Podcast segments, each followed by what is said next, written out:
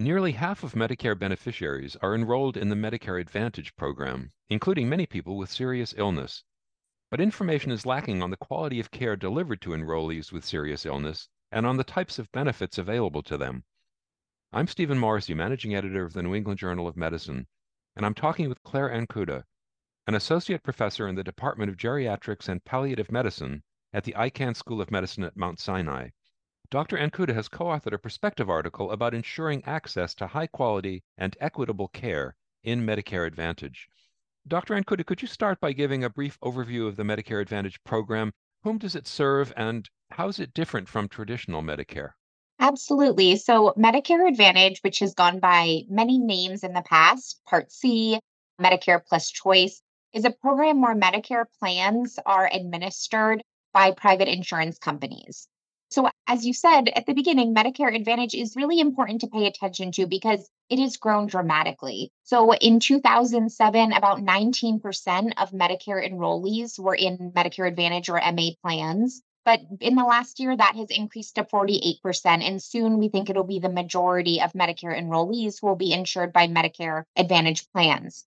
So there are several major differences between Medicare Advantage and traditional Medicare or fee for service, two names to describe the same thing. So in Medicare Advantage, benefits really differ by the specific plan that an enrollee is insured by. So plans may include supplemental benefits, and that was recently expanded to include things like caregiver support, Meals on Wheels. However, plans also may limit care to specific networks of providers and may use methods such as prior authorization to try and limit the services delivered to beneficiaries, and in particular, focusing, of course, on unnecessary services, but that may really impact people with high medical needs. So, in fact, in your perspective article, you focus on Medicare beneficiaries with serious illness. So, how often are those beneficiaries covered under these Medicare Advantage plans? That's a great question. And it's hard to give specific numbers to that. We do know that one of the greatest populations for growth in Medicare Advantage is dual eligibles. So, people who are insured by Medicare and Medicaid. And that population tends to have really substantial medical needs. We also know that there are large populations with dementia and who are at the end of life. So, in what ways might particular features of Medicare Advantage, such as cost control mechanisms or the availability of supplemental benefits, affect people with serious illness? So, people with serious illness have high costs of care and often require really complex care. So, think of the person with metastatic cancer who needs to see multiple specialists and really juggle complicated healthcare.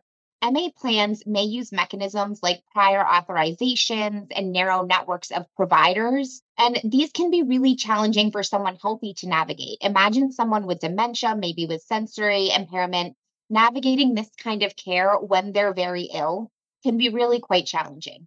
So, you say in your article that despite the need to evaluate the quality of care, there really aren't sufficient data to do that. Why is that the case? So there are several reasons. The first reason is that care is not reported the same way.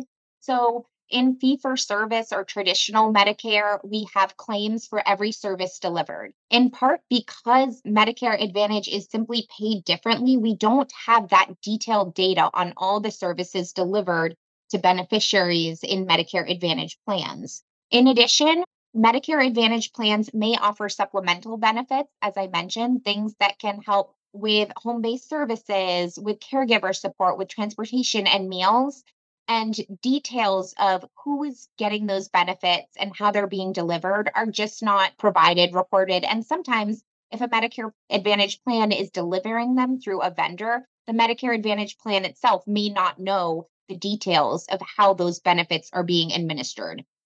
And then the last reason of why it's so difficult to know what's going on is because it's been well documented in Medicare Advantage plans. There's upcoding of diagnoses. And that's because Medicare Advantage plans are paid more for patients that carry more diagnoses. This makes it very hard to compare individuals enrolled in Medicare Advantage and traditional Medicare because you're simply not comparing apples to apples to apples. You call out the quality bonus program in particular as needing critical review and strengthening to improve accountability. How is that program organized and what do you see as the limitations?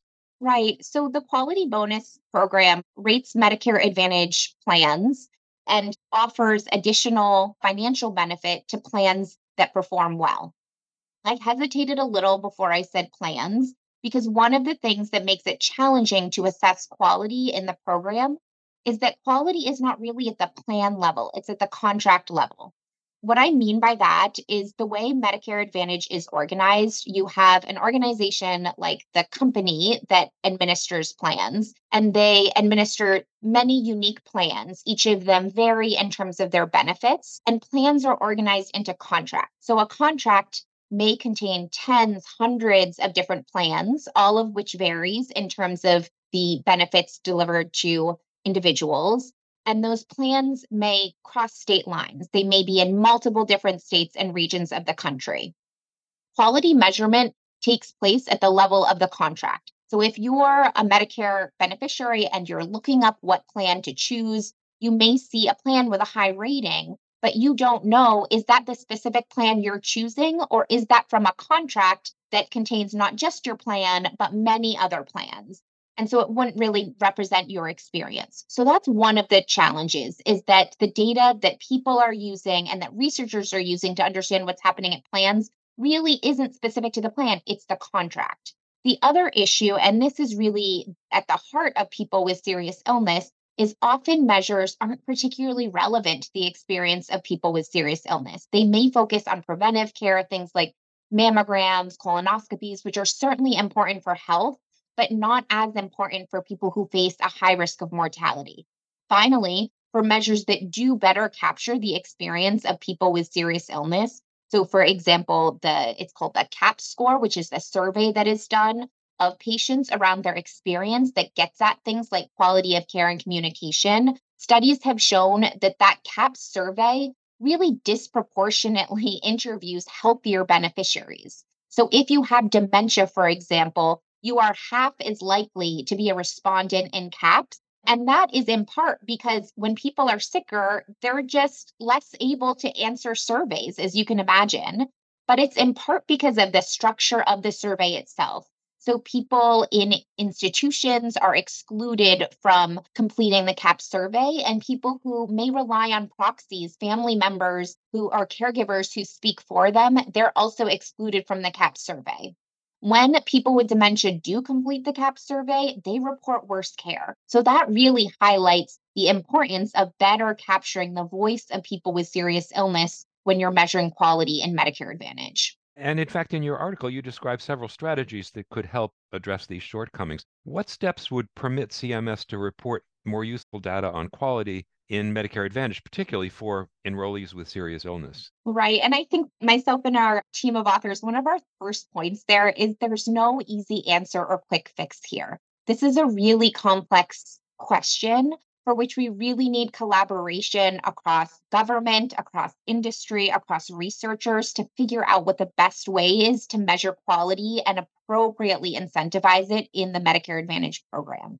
So, what we suggest are a series of steps, some of which could be taken now. Those types of steps are things like when you're looking at the Medicare Compare website to look at Medicare Advantage plan ratings, at least more transparent information of whether the numbers you're looking at for ratings are relevant to the plan you're looking at, or are they relevant to a larger contract? And if so, how big is that contract?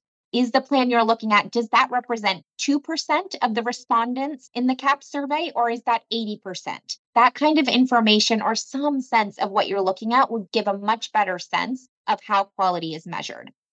The other kind of solutions in a longer term would be approaches to actually oversample people with serious illness. Maybe that is sending additional CAHPS scores to people who had recent hospitalizations or received home health. Maybe you could even create separate modules where those folks are asked different questions that really get at the experience of being seriously ill to make sure, again, that that voice of people with serious illness is captured. But some of those approaches are quite complex, would require significant investment, so we're not saying we necessarily have those perfect answers now, but what is needed is a process to bring people together to really get to the bottom of this. For that reason, one of our ultimate recommendations here is that we would love to see a National Academy of Science, Engineering, and Medicine working group on this and a real process to try and quickly work together and collaborate to best identify strategies to improve quality for people with serious illness in Medicare Advantage. Thank you, Dr. Ankuda.